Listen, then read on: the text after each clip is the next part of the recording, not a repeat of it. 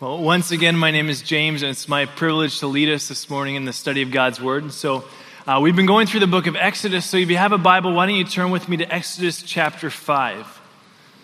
Uh, if you grabbed a Bible from in front of you, that will be on page 48. We're going to be looking at chapter 5 and chapter 6 today. And as you guys turn there, uh, let me pray for us. So, Father, we thank you for this time together. Father, we thank you for your goodness to us. We see it in all kinds of ways. And we just ask that in this moment that you'd help us to have ears to hear and hearts that are soft to receive this message. Father, we thank you again in the name of Jesus. Amen. Well, a number of years ago, a friend of mine sent me a video online, and he told me to watch this video, and he told me that no matter how hard I tried, I wouldn't be able to figure this video out. Uh, the video was an awareness test, and, and I was a little bit offended by my friend's comments, but I thought, okay, I'll give this a try, see how well I do. So I clicked on the link, and a video came up, and the video started with two basketball teams standing in front of the camera. Uh, one basketball team was wearing white uniforms, and the second basketball team was wearing black uniforms. And a voice came on the screen. The voice said, Count how many times the white basketball team passes the ball amongst themselves. So didn't have to worry about the black basketball team, just the one in white how many times they passed the ball back and forth between themselves. After the voice said this, uh, the people started moving around and passing the basketballs quite rapidly. And so there's kind of this chaos and mayhem that ensues. They're, they're kind of in and amongst themselves, passing the basketball back and forth. And so I start counting right away as, as best as I'm able to how many times they pass back and forth. And as I'm watching, I can tell that there's some points where they're trying to trick you a little bit, right? They'll, they'll do a fake pass or pass two times really quickly. Uh, and so the video kind of fades to black, and I've counted 13 passes in total. And the voice comes on the screen. The voice says, Did you count all 13 passes that were made by the white team? And I'm thinking to myself, Yes, I did. This is, this is pretty easy, actually. And I'm thinking to myself, Why did my friend think that this was so difficult to do? Why did they think I would fail? Well, the voice continued and he said, Did you see all 13 passes that were made? And I'm thinking, Yes. And he says, But more importantly, did you see the moonwalking bear? And I'm thinking to myself, what in the world is this guy talking about? And sure enough, I go back, I rewind the video, I start it again.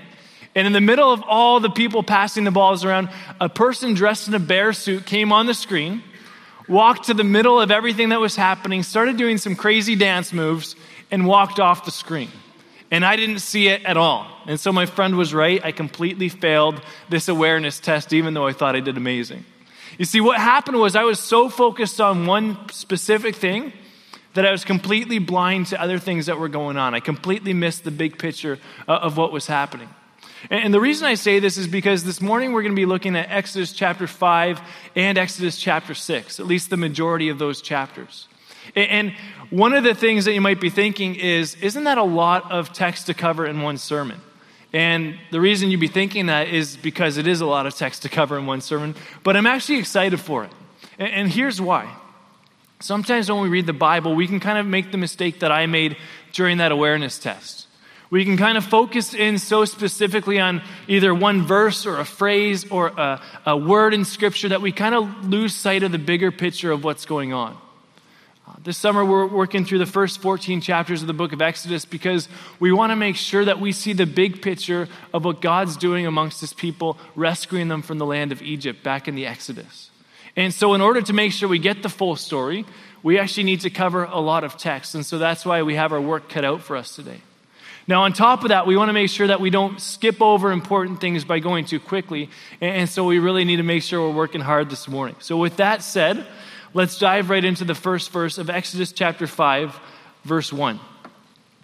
Afterward, Moses and Aaron went and said to Pharaoh, Thus says the Lord, the God of Israel, Let my people go that they may hold a feast to me in the wilderness. Okay, we're going to pause here for a second because the, the verse that we just read starts out by saying afterward. And that kind of tells us that what we're about to read only makes sense if we know the story that comes before it. It only makes sense in, in light of the context of what's come before. And so, what we're going to do right now is just kind of stop and recap a little bit of the things that have led up to this moment where Moses and Aaron approached Pharaoh. We'll start kind of big picture and then work our way in from there. And, and so, big picture, we know that God has made a promise to a man named Israel. He said to Israel that he's going to have many descendants, and those descendants will become a great nation. And he's also told Israel that those descendants will live in a land that God has promised to them. We see these promises in Genesis chapter 35, verse 11 and 12. God also said to Israel, I am God Almighty, be fruitful and multiply. A nation and a company of nations shall come from you, and kings shall come forth from you. The land which I gave to Abraham and Isaac, I will give it to you, and I will give the land to your descendants after you. And so God makes this promise to a man named Israel. And when the book of Exodus starts, we see that Israel's descendants have become a great nation. They become very numerous. But we also see that they're living in the land of Egypt as slaves, still waiting for God to rescue them and bring them to the promised land. That's kind of the big picture. Moving in a bit more specifically, we've been just introduced to a man named Moses. Now, you probably know something about Moses, and we actually have just the highlights of his life recorded for us. In, in, chapter 2 alone, we actually cover almost 80 years, and we learn that, first of all, Moses was born uh, in, in tumultuous times, and he was rescued as a baby, rescued from Pharaoh. We learn that he actually grew up in Pharaoh's household. We learn that at age 40, he fled from Egypt to the wilderness because of something he had done. And we learn that he spent most of the rest of his adult life tending sheep in the wilderness. That's all in chapter 2. We learn a lot of stuff about Moses. In chapter 3 and 4, our attention gets even narrower, and we spend a lot of time hearing about one event that changes the trajectory and purpose of Moses' life from then on after that. Uh, you probably know it as the story of Moses in the burning bush. And it's a well known story. Moses is tending sheep and he sees a bush that's on fire but not being consumed, not being burnt up. And so he, he investigates further, and very soon he realizes that he's actually in the presence of God. And God speaks to Moses and he says, Moses, I've seen the affliction of my people. I've heard their cries out to me, and I've actually come to rescue them, and I'm going to use you to be the agent through whom I do this. Uh, God says in 3 verse 8, I have come down to deliver my people out of the hand of the Egyptians. And two verses later in 3 verse 10, he says, Come, I will send you to Pharaoh that you may bring my people, the children of Israel, out of Egypt. Uh, it's this incredible scene. And you would think that, you know, after God showed up in a burning bush and spoke audibly to Moses, you would think that would be enough for Moses to say, okay, let's do this. I'm, I'm fully convinced. Uh, but instead of a courageous Moses, we see a Moses who's full of fears and doubts and insecurities. And actually, most of the chapter 3 and 4 from this point on will be God actually reassuring Moses that he is, is who he says he is and he will do what he said he will do. Uh, we see this all throughout the rest of the chapters 3 and 4. Uh, and so at 3 verse 13, Moses says to God, If the people ask me what your name is, what shall I tell them? Uh, Moses is saying, you know, if I, if I, show up and say, God has spoken to me, and they ask, what's God's name? I, I don't even know what I'd say. And God takes Moses' concern, he actually reassures Moses by giving him the special name that he, he has. In, in 4 verse 1, Moses complains further. He says, The people won't believe me when I, when I share this message with them. They're, they're just going to think I'm crazy. They'll think I'm, I'm making things up. The people won't believe me. And so God says to Moses, I'm going to give you some powerful signs to confirm that this message is from me. And, and so at God's command, Moses throws his staff onto the ground, and immediately it becomes a serpent. Uh, and Moses is freaked out by this, and God says, Moses, pick up this, this, uh, the serpent by its tail. And Moses does this and becomes a staff again. Uh, a little bit later, God says to Moses, Moses, reach your hand into your garment. And Moses does so. And he pulls it out, and it's full of leprosy, a terrible skin disease. God tells Moses to repeat that process, and he pulls it out again, and it's completely healed. Uh, God says, Moses, if you're worried that the people don't believe you, uh, do these signs, and they're sure to believe you. Uh, but Moses still isn't convinced. He actually says this in 4 verse 10. He says, I am not eloquent, I am slow of speech and of tongue. Moses is saying, God, I'm not a good public speaker. I don't, I, I can't speak very well. And God says to Moses, Moses, who do you think gave you your mouth to speak? Moses, I'm the one who created you. I gave you a mouth. I, I told you I'm going to be speaking through you, giving you the words to say, You can do this, Moses. Moses still has his doubts, though, and he, he continues to complain. And God says, You know what? I'm going to send Aaron, your brother, and he's going to speak for you. But you need to go to Egypt to do this thing. And so we see reassurance after reassurance from God that this is His plan and these things are going to happen as He says they will. Well, it's, it's what you might call a mountaintop experience, right? Literally, it took place on a mountain. So, in that sense, it is a mountaintop experience. But also, figuratively, it's a mountaintop experience because Moses has had this encounter with God that has really changed his life. Uh, God has reassured him time and time again that this is his plan and it's going to be accomplished. And, and so, it's after this mountaintop experience that Moses returns to Egypt to meet with the people of Israel. Uh, I'm sure he had a lot of anticipation about what, how they would receive him, what they would say. Uh, it actually turns out to be a really positive thing. Look at chapter 4, verse 29, if you have it there. It says, Then Moses and Aaron went and gathered together all the elders of the people of Israel. Aaron spoke all the words the Lord had given Moses to speak and did the signs in the sight of the people. And the people believed, and when they heard that the Lord had visited the people of Israel and that he had seen their affliction, they bowed their heads and worshiped. And, and, so this sets the direct context for what we're about to read. And if you think about it, it's pretty incredible. God has made a promise to Israel. He's come down to rescue his people. He said, Moses, I'm going to use you to do it. Moses has, has doubted but been reassured, and then he returns to his people. And everybody's excited. Everyone believes Moses. They worship God together. And it's right after these things happen that Moses goes to speak to Pharaoh. And I don't know about you, but it sounds like something incredible is about to happen. So let's keep reading to find out. Chapter 5, verse 1. Afterward, Moses and Aaron went and said to Pharaoh, Thus says the Lord, the God of Israel, Let my people go that they may hold a feast to me in the wilderness. You can hear the confidence in their voices. But Pharaoh said, Who is the Lord that I should obey his voice and let Israel go? I do not know the Lord, and moreover, I will not let Israel go. Then they said, the God of the Hebrews has met with us. Please let us go a three days' journey into the wilderness, that we may sacrifice to the Lord our God, lest he fall upon us with pestilence or with the sword. But the king of Egypt said to them, Moses and Aaron, why do you take the people away from their work? Get back to your burdens. And Pharaoh said, Behold, the people of the land are now many, and you make them rest from their burdens?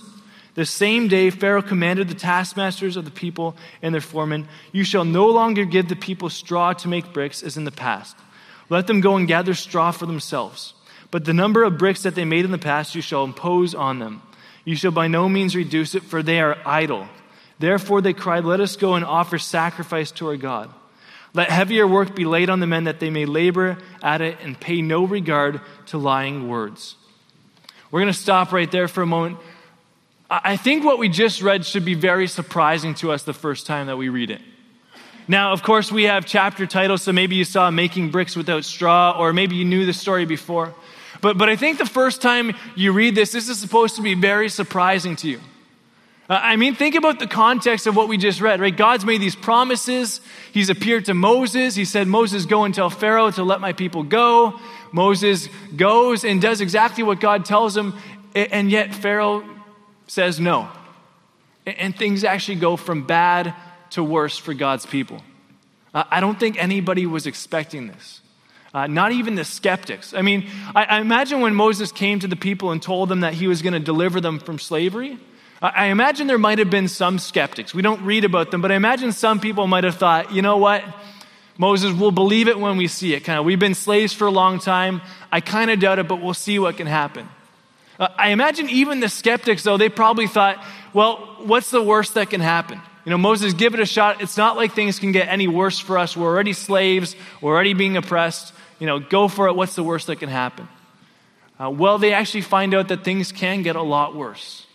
Uh, even if you've never read the book of Exodus before, chances are you've heard the phrase uh, making bricks without straw. It's kind of become synonymous with the worst kind of oppression, to be to, to say making bricks without straw because up until this point, the, the people of Israel were, being oppressed. They were being forced to make bricks, uh, but straw was provided for them. So it was, a, it was a terrible situation, but at least they had straw provided for them. Now Pharaoh's saying, You guys are still going to make the same number of bricks, but you're going to do it finding your own straw. We're not going to provide that for you anymore. Uh, so a terrible situation gets several times worse because now their work is multiplied exponentially and, they're still required to make the same number of bricks.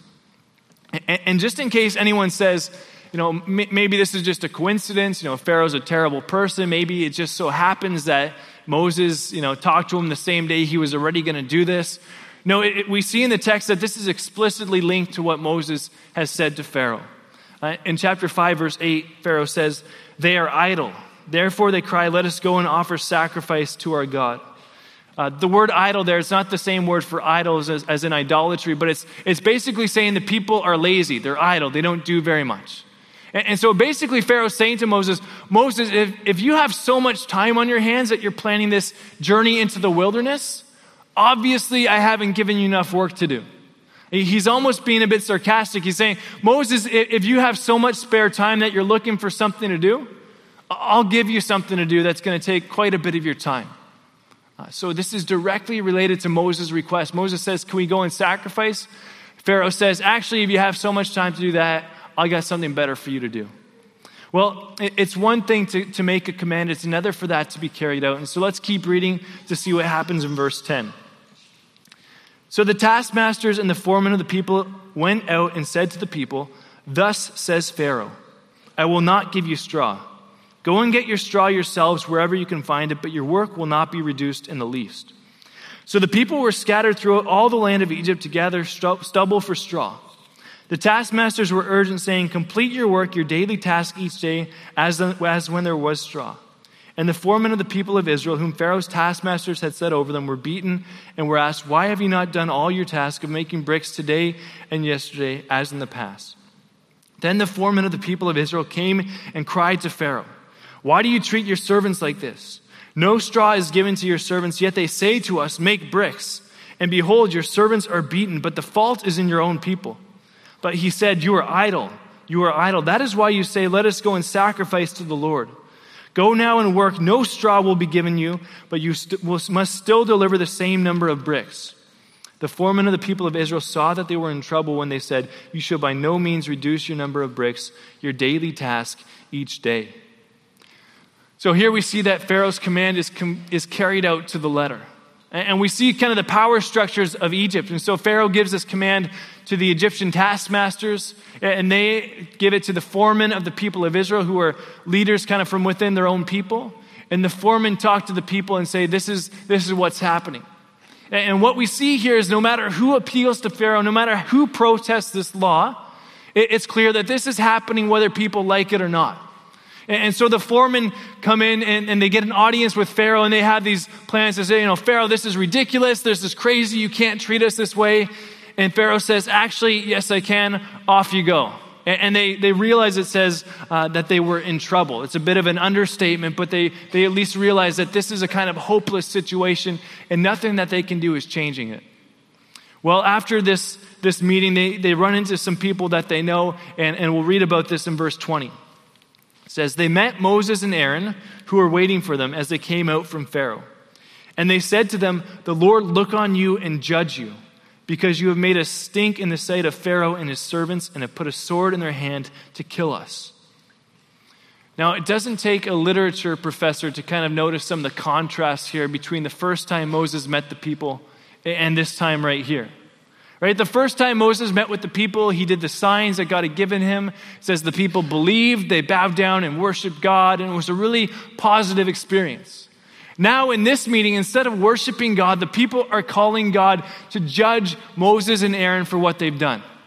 Uh, they think that they're crazy or maybe even cruel, and they just think, since you guys came, nothing good has happened, and basically, Pharaoh has now got a sword in his hand to kill us. They, they, they don't understand at all why Moses is coming, and frankly, they don't want anything to do with him. Now, it, it's interesting, we don't actually see how Moses responds to the people. Uh, we don't know if he said something in his defense or, or if he's like, yeah, this is crazy. We don't know what Moses said to the people, if he said anything at all. Uh, but what we do see is, God, is Moses crying out to God. We read this in verse 22. Then Moses turned to the Lord and said, O Lord, why have you done evil to this people? Why did you ever send me? For since I came to Pharaoh to speak in your name, he has done evil to this people, and you have not delivered your people at all. If you have an outline, your outline says, God's way are higher than our ways. Uh, this is a familiar phrase to a lot of us. I took it from Isaiah chapter 55, verse 9, where the Lord says this He says, For as, as the heavens are higher than the earth, so are my ways higher than your ways, and my thoughts than your thoughts. What this is basically saying is that so often God works in ways that we would never expect and in ways that we would actually never choose for ourselves. Uh, Moses asks the question, why? He says, God, why have you done this? Why have you done evil to your people? Why did you even send me? It's a question that you only really ask if you're upset with the way things have gone. Right? Moses isn't saying, God, why did you send me? Why have you done this? And I'm really happy about it. No, Moses is saying, God, why have you done this? In other words, he's saying, God, if I was in your place, I, I never would have chosen things to happen this way. He's saying, God, if I was in charge, I would have done things a lot differently than you've done. What he's basically realizing is God's ways are, are different than the ways that we would choose for ourselves oftentimes. Uh, a number of years ago, I read a book called Shadow of the Almighty. It was a really uh, impactful book on my life. I really, really loved it. It was about a, a young missionary named Jim Elliot. And it was written by his wife, and, and it was kind of highlighting his, his life and his mission to a, a people group in Ecuador. And so you kind of got some of stories of him growing up and his initial calling to ministry. Uh, but then the book focused in, in, large part about his calling to a certain people group in the jungles of Ecuador, uh, the Waorani people group. And, and it kind of highlights the years that it took for him to prepare to go to this people group. Uh, he had to first find out that it existed because it was very unknown and isolated. He, he spent years learning the language of, this people group. He spent years praying, uh, finding a pilot that would take him there, finding a team that could go with him. And it's just an awesome book. It highlights all these preparation and plans that he makes because of the call that God placed on his life to go to the jungles of Ecuador. Uh, you get to the end of the book, and there's a bit of a surprise ending. Uh, the back cover offers this uh, summary, and listen to how devastating this is. In 1956, five courageous young missionaries were brutally speared to death in the Ecuadorian jungle by those they hoped to befriend. So, after six years of prayer and preparation and sensing God's call to go to this people group, Jim and these four other missionaries, they make first contact with this people group and they end up being murdered by the people they came to help. Now, I don't know about you, but if I was writing that story, the, ending would be a lot different, wouldn't it? Uh, if we were writing that story, the ending would be Jim and his friends. They make contact with this people group and they, they share the gospel in their own language, and the people hear, they repent of their sins. They turn to Jesus, and there's just this big celebration and, and this big party. But that's not how the story goes. And, it, and, it's things like this that make us wonder sometimes why does God choose to let things happen the way that they happen? Uh, why does God work in ways that we would never choose for ourselves? And, there's two answers for this, I think. The first is that simple we, we don't always know the reasons why God does what he does. As the text we just read says, his, his ways are higher than our ways, and his thoughts are higher than our thoughts. And, and there's things that God's doing that we'll actually probably never know the reasons why he does. Uh, but the second answer is, is, I think, maybe even more helpful for us is that whatever God does, he has a purpose and nothing is wasted. Uh, in, in the story of Jim Elliot, he, he does end up being murdered by the people he came to help, but that's actually not the end of the story. You see, God was still at work, and Jim's relatives, those members of his family that also knew of his call to this people group, they actually went back to those people who had murdered Jim, and they shared the gospel, and people came to Christ. Just, just think about how incredible that is that the people that murdered Jim Elliot, his family members went and, and preached to those same people. And there was reconciliation and forgiveness that happened that can never have happened apart from Jesus Christ. More than that, Jim Elliot's story and the story of those other missionaries became just this inspiration to a next generation of missionaries who would risk everything to take the gospel of Jesus Christ all around the world. And so God was at work. But his ways aren't often obvious right away for us. And I imagine Moses and the people of Israel, they're looking at chapter, the events of chapter 5 and they're thinking, you know, God's plans must have failed. They're, they're thinking this must be a failure on God's plans. But what we're about to read shows us that this is not a failure of God's plans. Uh, God's actually doing something amazing, we're about to see some of the reasons why these things have happened.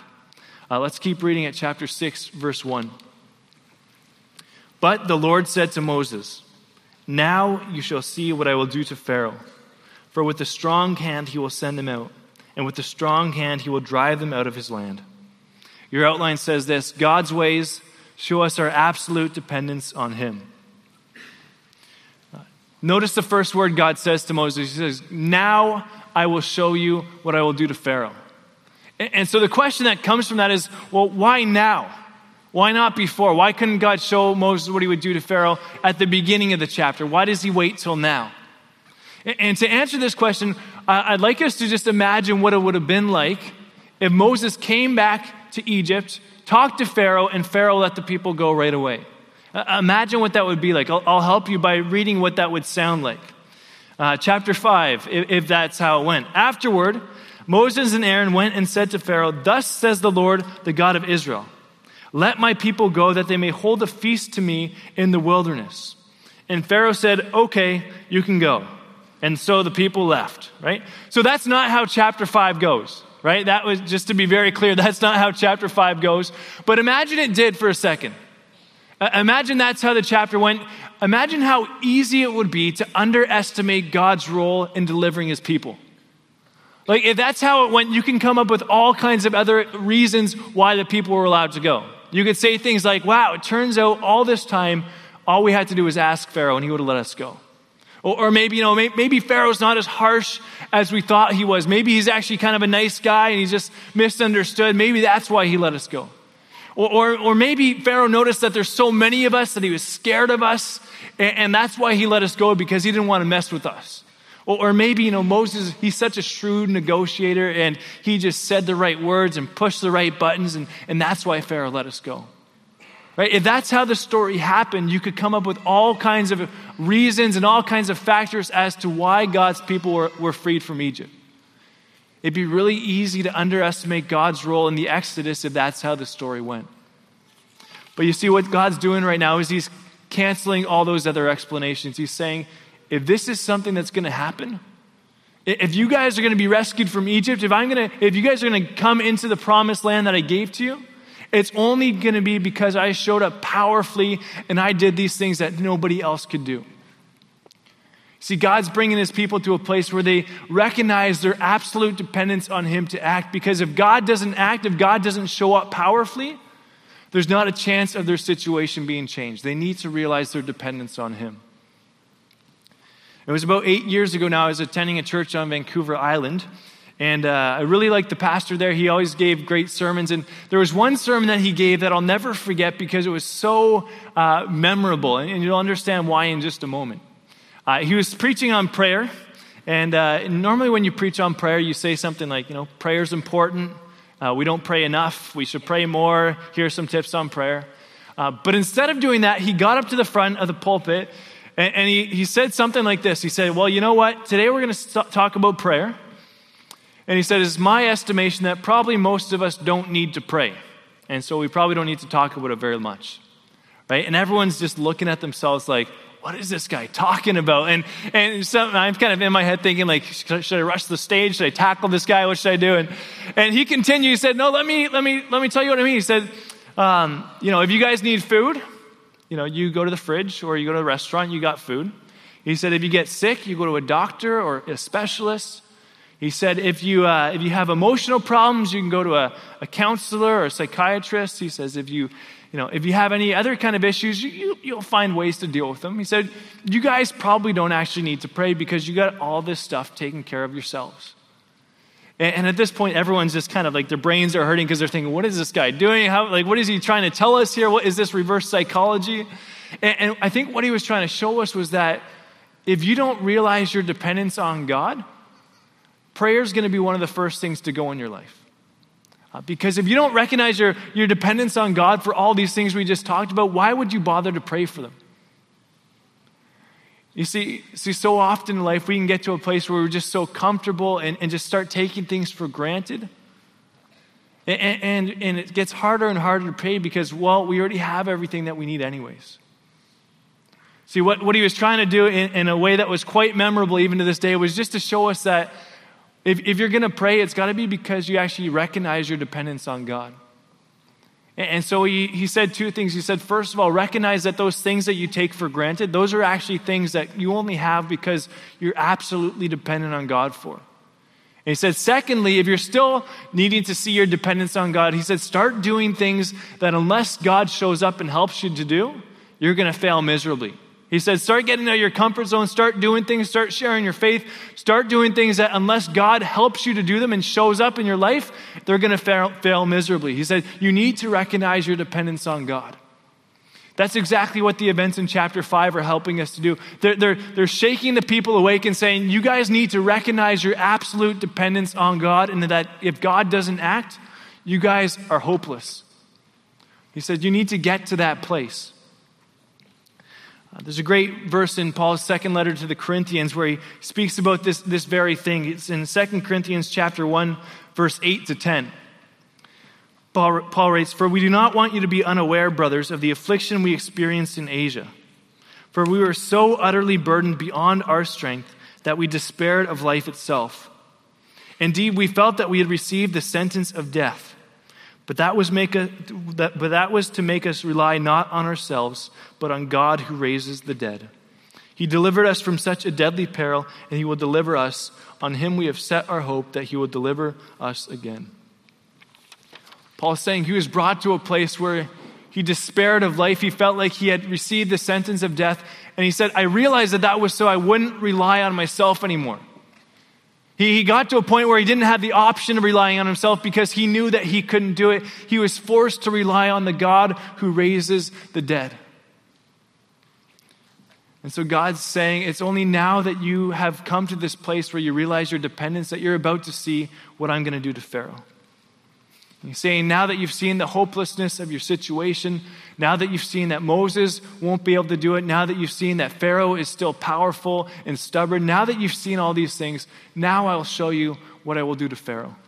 And let's keep reading to see what that is. Chapter 6, verse 2. God spoke to Moses and said to him, I am the Lord. I appeared to Abraham, to Isaac, and to Jacob as God Almighty, but by my name, the Lord, I did not make myself known to them. I also established my covenant with them to give them the land of Canaan, the land in which they lived as sojourners. Moreover, I have heard the groaning of the people of Israel, whom the Egyptians hold as slaves, and I have remembered my covenant. Say therefore to the people of Israel, I am the Lord, and I will bring you out from under the burdens of the Egyptians, and I will deliver you from slavery to them. And I will redeem you with an outstretched arm and with great acts of judgment. I will take you to be my people, and I will be your God. And you shall know that I am the Lord your God who has brought you out from under the burdens of the Egyptians. I will bring you into the land that I swore to give Abraham, to Isaac, and to Jacob. I will give it to you for a possession. I am the Lord. I hope you, I hope you heard how many times the Lord uses, makes these I statements. It's, it's almost overwhelming how many times the word I shows up in, in these verses. Let me just read this list to you again, just to give you a sense of how often it happens. He says, I am the Lord. I appeared to Abraham, to Isaac, and to Jacob. I established my covenant. I have heard. I have remembered my covenant. I am the Lord. I will bring you out. I will deliver you. I will redeem you. I will take you to be my people. I will be your God. I am the Lord your God. I will bring you into the land. I will give it to you. I am the Lord. And so I hope you notice that what God is saying here is that He is about to act, and it's going to be He alone who receives the glory for what He does. Uh, notice the tenses. He says, I am, which means this is who He is, always has been, and always will be. He talks about what He's done in the past. He says, I've, I've made this covenant, I've heard the affliction of my people, I will act. And He talks about the future, what He's going to do to rescue His people. So what God is saying is, past, present, and future. Everything that's going to happen is going to depend on me to make it happen. It's all about who I am and about what I'm going to do. At the beginning of the month, I, I preached on Exodus chapter 1, and I said one of the things that we need to keep in mind when we read the Bible is that God is the hero of the story. Uh, everything that we read, uh, he's the, the main character, he's the hero. Everything happens because of him. He's the one that holds this whole story together. And what we see here is that that is so true. You know, we, we've heard a lot about Moses in chapter 2, 3, and 4. And, and we're going to see him acting and, and doing a lot of things. But what we need to recognize is that this isn't just a story about Moses. This is a story about what God is doing through Moses. He's using Moses, but it's mostly about what God is doing in and of himself. It, it's amazing news. And after the events of chapter 5, this, this seems to be like exactly what Moses would need to hear, exactly what the people would need to hear to be encouraged. Uh, but unfortunately, it doesn't do the trick for them. We, we keep reading verse 9. Moses spoke thus to the people of Israel, but they did not listen to Moses because of their broken spirit and harsh slavery. So the Lord said to Moses, Go in, tell Pharaoh, king of Egypt, to let the people of Israel go out of his land. But Moses said to the Lord, Behold, the people of Israel have not listened to me. How then shall Pharaoh listen to me? For I am of uncircumcised lips. But the Lord spoke to Moses and Aaron and gave them a charge about the people of Israel and about Pharaoh, king of Egypt, to bring the people of Israel out of the land of Egypt. Your outline says this God's ways are for God's glory. It's again surprising. Things look bleak. And even after such an incredible speech that God has made, even after this speech where God says, This is who I am, this is what I've done, this is what I will do, take courage, it seems like nothing much has changed. You know, the people still don't believe because they're broken and crushed in their spirit. Uh, Moses, we see he's kind of uh, reverting back to the fear that he had at first. He's saying, he's making excuses. He's saying, you know, the people won't even listen to me. How should Pharaoh listen to me? He's, he's making excuses again. And, nothing else has changed about the situation. And so you might be tempted here to say, well, is God's plan actually working? Well, well, I hope by now we should recognize that even though these things are happening, it doesn't mean God's plan is failing. And in fact, what's happening here is God is putting pieces in play that will show his glory even more powerfully when he acts decisively for his people. Uh, John Durham's a Bible teacher and commentator. He writes uh, about five different realities that, that make God's glory even more pronounced when he finally acts on behalf of his people. He, he says this He lists a reluctant Moses, an unbelieving Pharaoh, a crushed and dispirited Israel, a proud and ruling Egyptian people, and a non nation against the greatest of nations. He goes on to say all these factors will be at work showing how great God is when he acts on behalf of his people. He says this as well What has appeared to Moses and the Israelites as a serious distortion of an already bad situation has instead been a careful preparation for what is to come. In other words, nothing here is taking God by surprise. This is actually part of his plan to fully reveal his glory. In Exodus chapter 9, verse 16, we read this God says these words to Pharaoh. He says, But for this purpose I have raised you up, to show you my power, so that my name may be proclaimed in all the earth. See, God is the one ultimately who receives the glory when his plans unfold according to his purposes. Uh, God's plan might seem like it's confusing to us, we might not have chosen this plan, but this is a plan that ultimately will show God's glory in the greatest way. Uh, God's plans are for his, his glory. Now, you might have noticed that chapter 6 ends with a genealogy. Uh, you might have noticed the chapter headings there. It's the genealogy of Moses and Aaron. And maybe some of you guys, guys are thinking, that's, that seems kind of random, or maybe, you know, that kind of seems out of place to have a genealogy at this point in the story. And unfortunately, we don't have time to go into it in great detail, but I want to share a couple things that we learned from this genealogy that are important to, to see, see in the rest of the story. Uh, the first is this that once again, this genealogy reminds us that Moses and Aaron are part of a bigger story. Uh, that, that's what this genealogy, genealogy does. It tells us that Moses and Aaron are actually directly descended from Israel, the man that God made these promises to.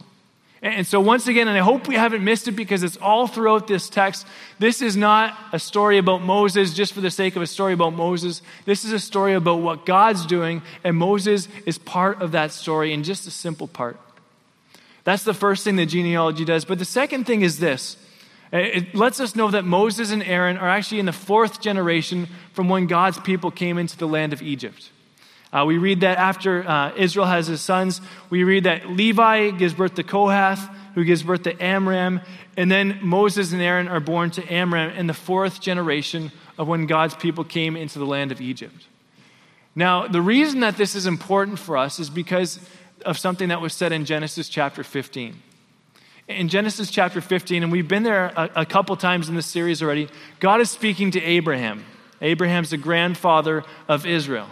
And God says to Abraham, Abraham, one day your descendants will be sojourners, that is, people living in a land that's not theirs.